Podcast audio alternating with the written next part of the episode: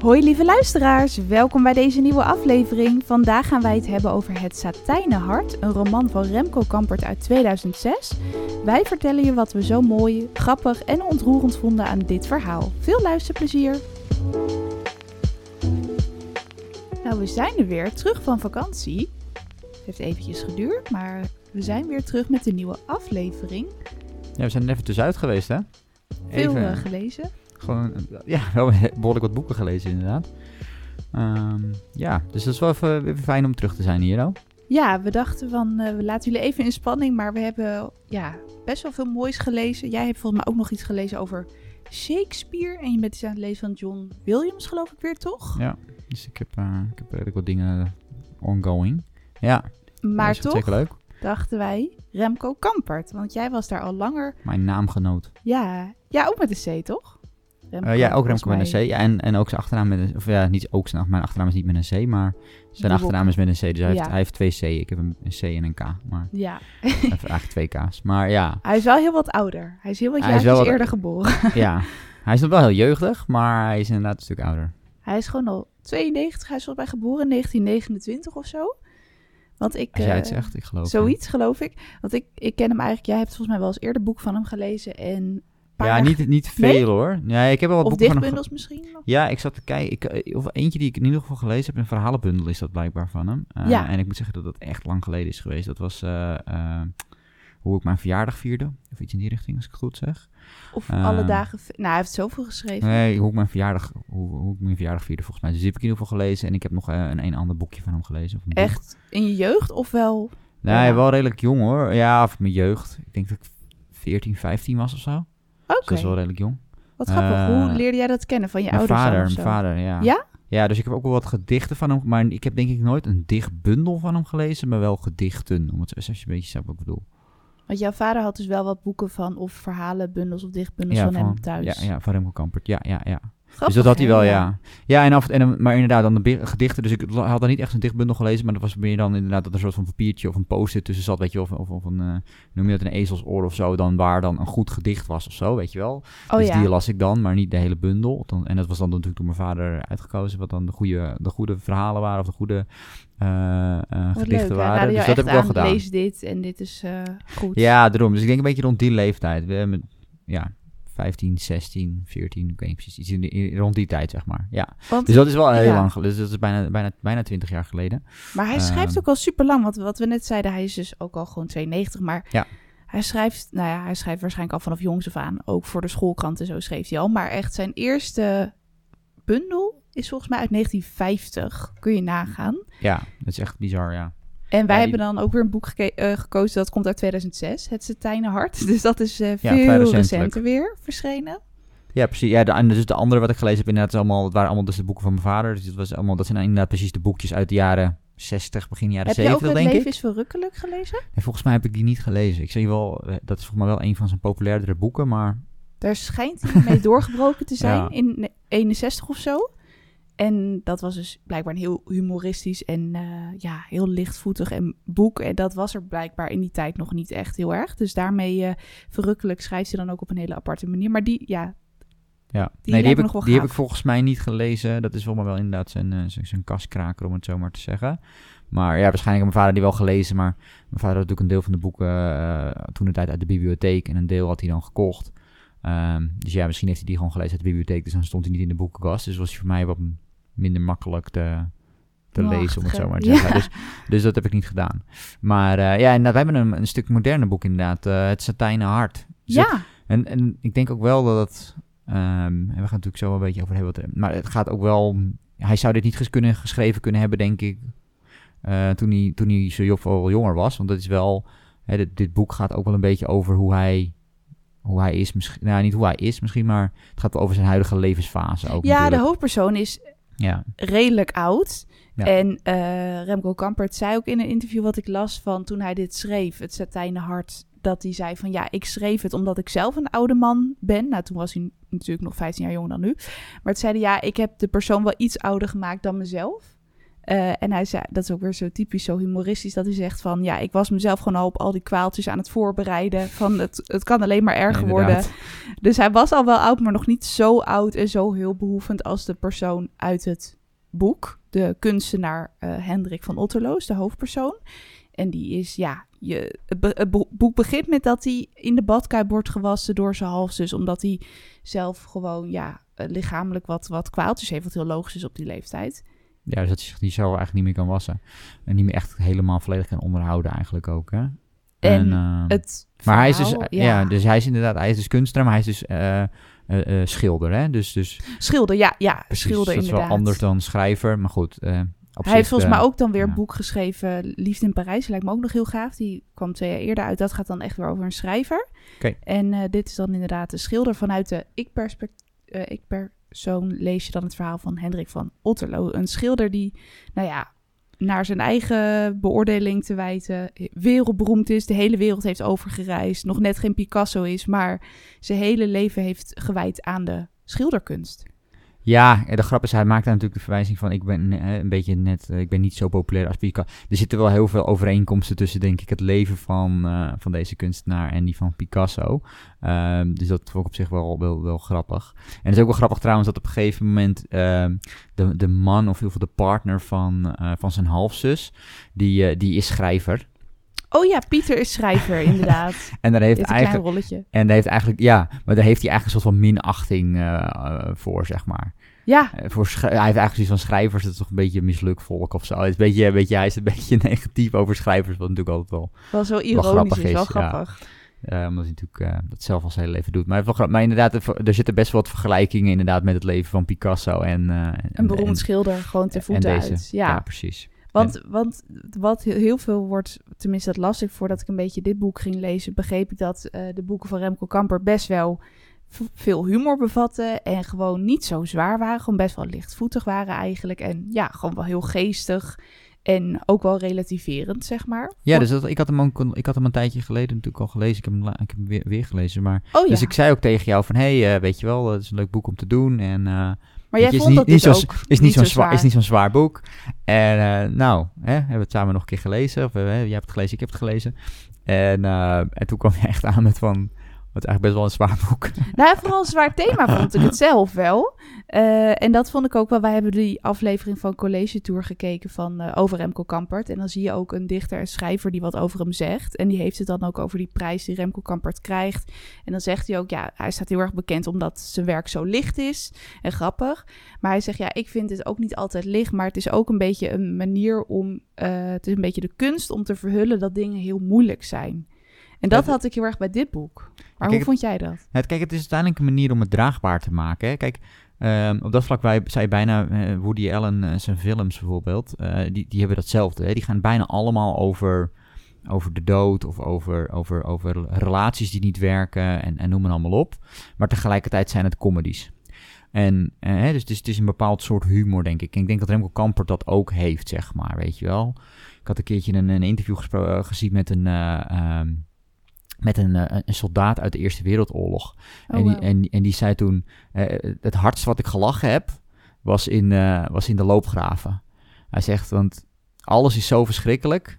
En het enige manier om het draagbaar te maken is humor, zeg maar. En dat idee had ik bij, de, bij Remco Kampert ook af en toe hier een beetje, zeg maar. En zeker in het begin is, is, de, is, is de schilder echt, ja, is gewoon depressief.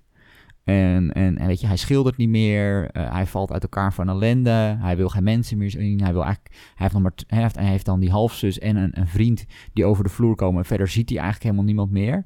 Maar toch zit er een soort van, ja, vind ik ieder geval, van humor in.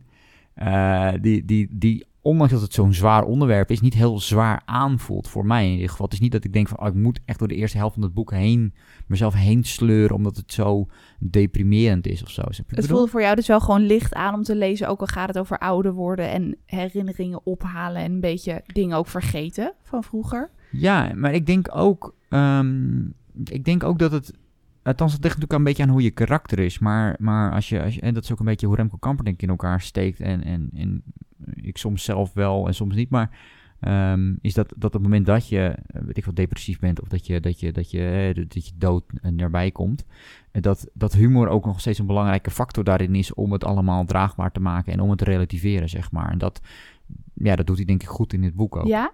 In wat voor stukjes vond je dat bijvoorbeeld? Kan je nog iets herinneren? Hij had echt af en toe van die typische zinnetjes dat je dacht... oh ja, dit, dit is weer zo sarcastisch dat het echt heel grappig is om te lezen, weet je wel? Nou ja, kijk, ja, maar kijk, op een gegeven moment komt hij natuurlijk aan bij zijn... Uh, bijvoorbeeld, bijvoorbeeld, een van de grappige dingen vind ik bijvoorbeeld dat hij... Dat, hij heeft het over een schilderij wat hij gemaakt heeft eh, van zijn ex. Dus hij heeft een, een schilderij geschilderd over zijn ex. ja. En, en, dat zegt hij van, nou, dat is het mooiste schilderij wat ik ooit geschilderd heb. En dat staat dan in zijn atelier.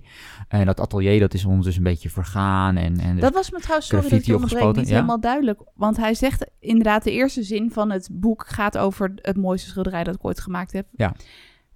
Ik weet nou niet of het een schilderij van zijn ex is, maar hij heeft het ook heel vaak over een zelfportret. Dus ik weet nou niet of hij iets van zichzelf heeft gemaakt. Hij heeft in elk geval haar ook geschilderd. Maar hij heeft ook, heel veel oh, uit, zelfportret inderdaad. Maar dat weet ik nou niet meer zeker of dat het nou maar hij haalt inderdaad, nadat zij hem had verlaten, die nacht is hij naar zijn atelier gegaan en toen heeft hij zijn beste schilderij ooit gemaakt. Ja. En, um, uh, en wat hij dan doet, dan komt hij dus aan daar bij dat atelier, wat dus helemaal vergaan is en, uh, en graffiti op de muur en weet ik wat allemaal. En dan loopt hij binnen en dan ziet hij dus dat schilderij, wat dus het mooiste schilderij is wat hij ooit heeft gemaakt. En um, dan hebben dus die, dus mensen hebben dus uh, het gebruikt als een dartport. Dus die zijn allemaal gaten ingeprikt en er zitten pijltjes in gegooid en weet ik wat allemaal. En dan zegt hij, ja, dat was ook wel mijn verdiende loon. Oh en, ja. En een soort van dat soort humor, weet je wel. Van, in principe is het mooiste schilderij wat hij ooit gemaakt heeft. Hij ziet zich als een van de grootste schilders van de wereld. En dan krijgt hij zo'n slap in de face, zeg maar. En, en zijn, zijn reactie is gewoon zoiets van, ah ja, ja, ik, heb ook, ik ben hier al heel lang niet geweest. Ik heb het verdiend. Gewoon die zelfspot. En, gewoon die zelfspot. Dat, dat, en iedereen eromheen op dat moment ook in dat boek ook. Die zegt dat kan je toch niet zeggen. En dat is toch niet normaal dat dit ze dat doen en bla bla bla. Hij neemt het ehm, serieus, maar, ook weer niet helemaal serieus of zo. Ja, nou ja, hij, hij relativeert het. Van ja, het is nou eenmaal wat er, het is wat er gebeurd is. En ja, ik heb ook gewoon, ik ben ook een tijd zeg maar out of the picture geweest. En ik, ik, ben een tijd niet in het atelier geweest. Dus ja, dan, kan, dan kunnen dit soort dingen gebeuren. Ja. Maar, goed, maar inderdaad, inderdaad, je zegt het goed. Hij begint en, eh, en, en dan heeft hij inderdaad een relatie nog. Ja, het is een beetje, het begint met het, het heden en dan blikt hij best wel regelmatig terug op het verleden. En vrij in het begin van het boek krijgt hij dus ook het bericht dat Sissy, de allesveranderende ex-vrouw, is overleden. En dat lijkt iets bij hem teweeg te brengen. Had ik een beetje het idee, want ja. hij leefde best wel, nou ja, ik wil niet per se zeggen eenzaamheid, want hij had inderdaad wel die goede vriend en zijn halfzus, maar hij was lang niet meer die, die flamboyante schilder van vroeger die naar voorstellingen ging en de hele wereld overreisde. Is natuurlijk ook heel begrijpelijk als je ouder bent, maar ja, zijn vriend waarmee hij omgaat, die, die gaat nog wel naar heel veel dingen toe. Die is net zo oud. En die zegt ook van, joh, je zit zo in je eigen kokon, weet je. Kom daar eens uit, doe je ogen eens open. Maar hij is gewoon een beetje, ja, een beetje teruggetrokken. En dat komt dan misschien door die sissy of zo, dat hij verbitterd is hij een beetje. Ja, hij is, hij is, kijk, en dat, is een beetje natuurlijk een vergelijking met Picasso daar dan, is natuurlijk dat hij, hij, hij, vindt, hij vindt zichzelf behoorlijk wat. Uh, hij heeft heel veel vrouwen gehad en die, die gebruikt, daar gaat hij mee en, en dan gaat hij weer niet ermee. En hij, nou ja, hij, hij, hij, hij, doet maar een beetje ermee wat hij wil.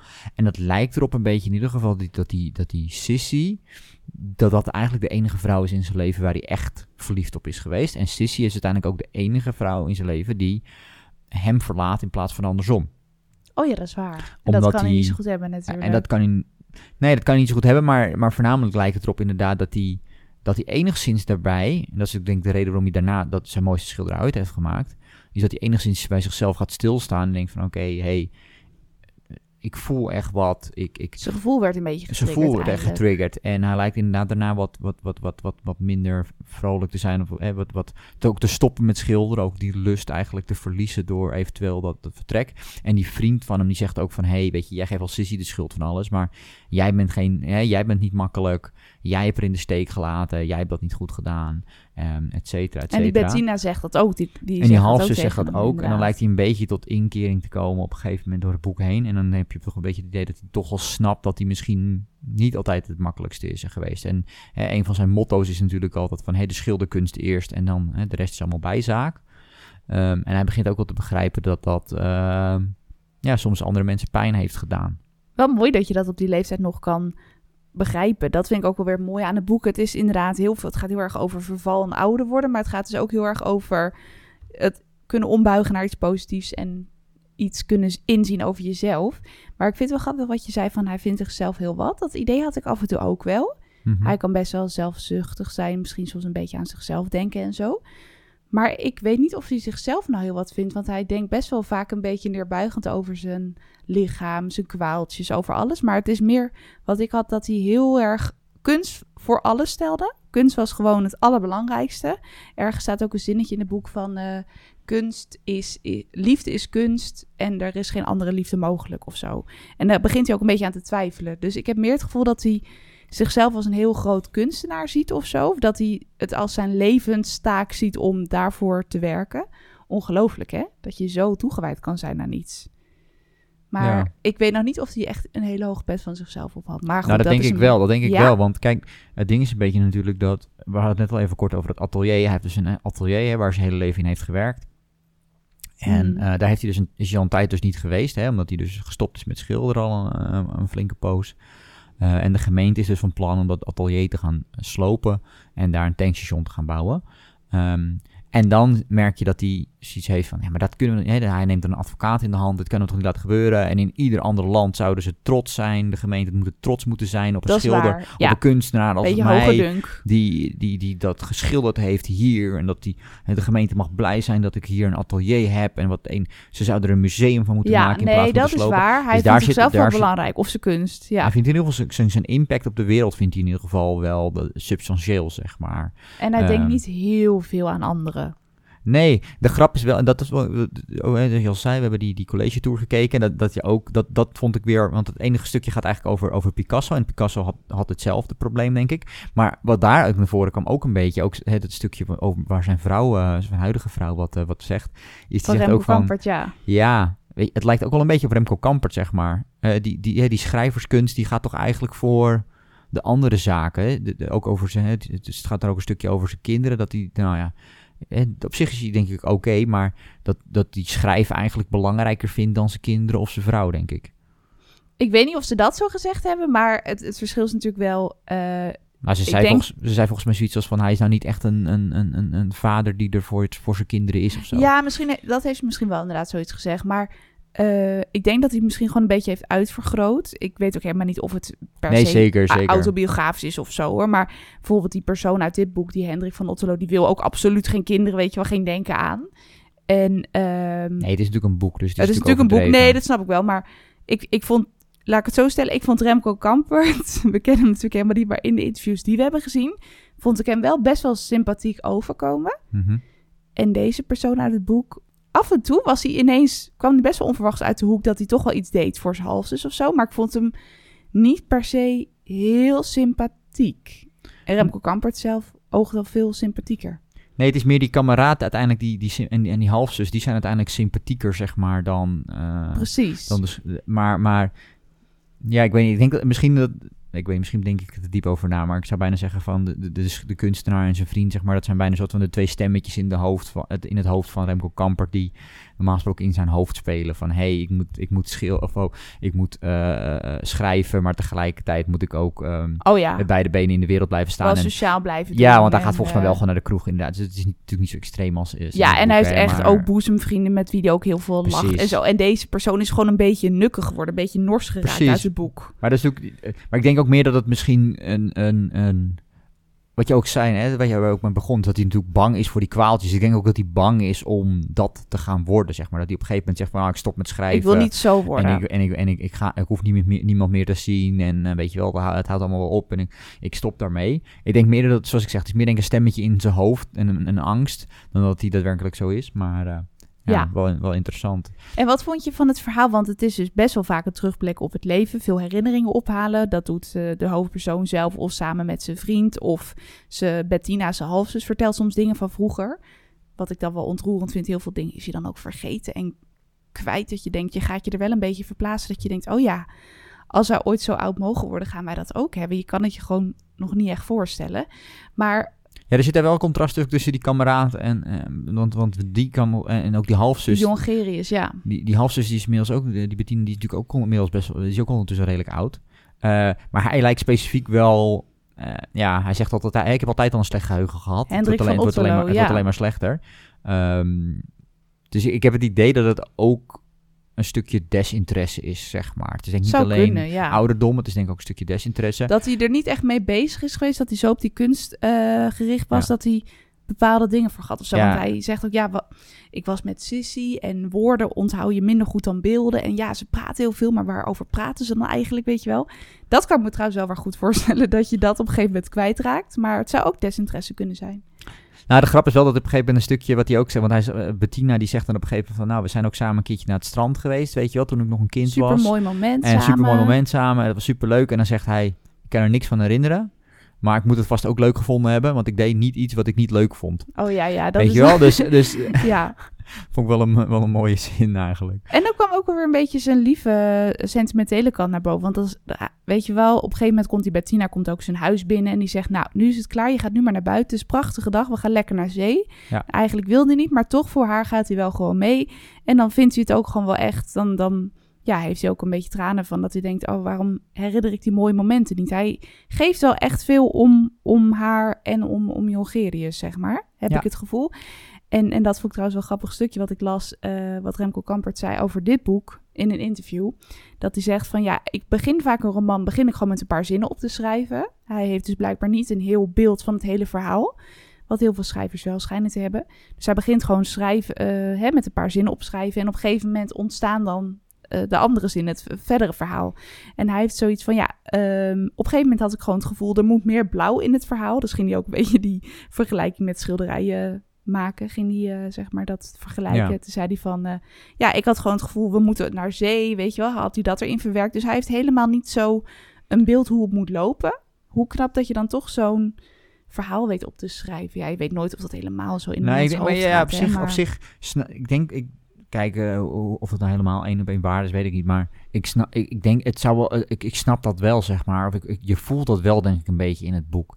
In dat, want je vroeg net, wat vind je, vond je van het verhaal? Kijk, het, het, het draait uiteindelijk meer om het gevoel en de karakters dan het verhaal. Ik ga nou niet Ja, per- dat is waar. Kijk, als je mij vraagt van is het nou het beste, spectaculairste verhaal ooit, weet je wel, ehm, dan zou ik niet per se zeggen ja. Want het is denk ik ook niet waar het om draait, zeg maar. Het is niet, Nee. weet je, zoals een, een, een detective bijvoorbeeld, dat gaat echt over het verhaal, zeg maar. Van plot Weer en begin en plot en waar ja. gaat het heen en, en wat gebeurt er ondertussen en zo. Ja, dat is hier allemaal veel, veel meer losser. Hè? Net zoals je zegt, het springt door de tijd heen en weer. Ja, het is meer het Ehm, beschrijven van, van karakters wat het goed maakt. Ja, probeer je aan te zetten tot, tot, tot denken. Ja.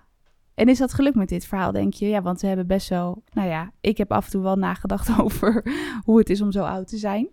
En... en ehm, Ja, deel, eh, of, of, sorry, niet deels, maar ehm, ja, het zet je denk ik wel, of het zet je wel aan tot denken, of in ieder geval, eh, het geeft je wel gevoelens. Het, inderdaad, deels over het zo oud zijn, maar ook over het stukje van ehm, hoe, hoe jouw, eventueel jouw passies en jouw drive om iets te bereiken lastig kunnen, kan zijn voor mensen om je heen. Dat is natuurlijk ook Ja. een ander punt, wat misschien los van zijn ouderdom ehm, wel heel erg speelt. En ook, ook ehm, Jongerius, die, dus die, die kameraad, die zegt op een gegeven moment tegen, weet je wel, die zegt dan tegen hem van, nou, bij, bij, bij, bij Sissy ben je ook niet helemaal oké bezig geweest en zo.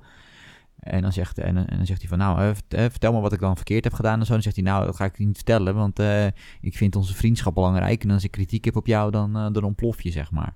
Oh Ja, dat zijn best wel, best wel interessante dingen die daar gebeuren. Ja. Ja, sowieso wat gewoon altijd speelt. Gewoon hoe je met je vrienden omgaat. En ze zijn wel echt goud eerlijk tegen elkaar. Want ze hebben het ook best wel vaak over hun ouders. Hè. Oorlog speelt ook wel een klein, eh, kleine rol in het verhaal. Die heeft ze toch best wel ge- gevormd. En nou ja, die ouders van die Jongerius, volgens mij, die zaten bij de... Nou ja, die zaten in elk geval niet helemaal aan de goede kant, geloof ik. En zijn ouders zaten dan echt bij het verzet. En, en dan, weet je, ze zijn oud en ze zijn al zo... Ze hebben zoveel meegemaakt. Dus ze zeggen ook gewoon alles onomwonden tegen elkaar. En toch blijft die vriendschap heel hecht. Maar blijkbaar geeft die Jongerius hem dan toch niet alle kritiek die hem zou willen geven. Ja. Dat hij dan ontploft. precies. Ja, nee, dat is wel, eh, dat is wel Dus dat, ja, dus dat zet je. eh, En bij jou, eh, was, heeft het bij jou iets geraakt? Een gevoelige snaar, een gedachte? Nou, wel gevoelige snaar. Ik vond het ook wel echt een meerwaarde dat Remco Kampert het voorlas zelf. Ehm want ik zeg wel steeds lezen, maar ik heb het natuurlijk geluisterd eigenlijk op Storytel, zoals vanouds. En ik, ja, ik vond dat echt een meerwaarde hebben. Ik, ook misschien omdat ik gewoon zijn stem wel gewoon sympathiek en, en fijn vind en een warme stem vind om naar te luisteren. Ehm, ehm, zag ik het personage ook wat, wat sympathieker, denk ik. Het lijkt me wel heel anders om het zo te lezen op papier. Ehm, en wat ik wel interessant vond was... Ja, het begon met best wel wat, wat geklaag en herinneringen ophalen... en ook hoe die negatief sprak over vrouwen. Maar op een gegeven moment komt er toch een bepaald soort omslagpunt in het verhaal. Want het eindigt toch wel wat lichter en wat vrolijker allemaal. Hoe zag jij dat omslagpunt? Wat is dat, denk je, geweest? Is dat zo eenduidig aan te wijzen, denk je? Ja, ik denk, ik denk dat het, het omslagpunt was volgens mij dat die... ehm, was denk ik dat, dat die confrontatie dus over Sissy. Met Bettina ook, onder ja, andere. dus Bettina en die, en die kameraad, die, eh, die die geven dan aan bij hem van... hey, weet je wel, het, ligt niet, het lag niet aan haar, maar het lag volledig aan, aan jou. En omdat zij was overleden, kon hij het niet meer goed maken. En ik denk dat dat, dat, dat een soort van... Ja, dat hij dat niet kon verdragen en dat hij zoiets had van ik moet... Toen, hè, dat merk je dan ook, ik moet weer gaan schilderen. En dat is, want schilderen is uiteindelijk zijn manier eh, van emoties uiten. En, en, en, en daarvoor was je eigenlijk een beetje, ja, een beetje, een beetje ingekakt, een beetje doodgebloed. En, en dat schilderen, dat zorgde weer voor dat hij... Dus hij, hij, dat merk je ook aan hem. open Dat er een ja. enorme drive komt. Want hij, hij heeft niet zomaar van, ik wil een beetje... Nee, hij moet- eigenlijk wil hij direct beginnen met schilderen. Het Dus is gewoon een behoefte. Hij kan niet alles anders dan alles niet. moet er dan ja. gezet worden... om ook zo snel mogelijk weer, weer aan de slag te komen. Dus dat is ja, denk ik dat de... is mooi, ja. Ehm, dat, hij dat, dat hij dat doorheeft, ehm, is denk ik uiteindelijk zeg maar het omslagpunt. Dan knipt hij ook zijn baard af. Iedereen had kritiek Precies. op die baard. Van, zo kan je toch niet over straat. En hij heeft zoiets van, ja, niemand ziet me. Dus waarom zou ik me afknippen? En dat is dan, vond ik ook wel zo'n symbolische gebeurtenis. Dat hij dan dat gewoon helemaal zelf hoppakee gaat afknippen. En dan denk ik, wauw. Dat je dus zo kan veranderen.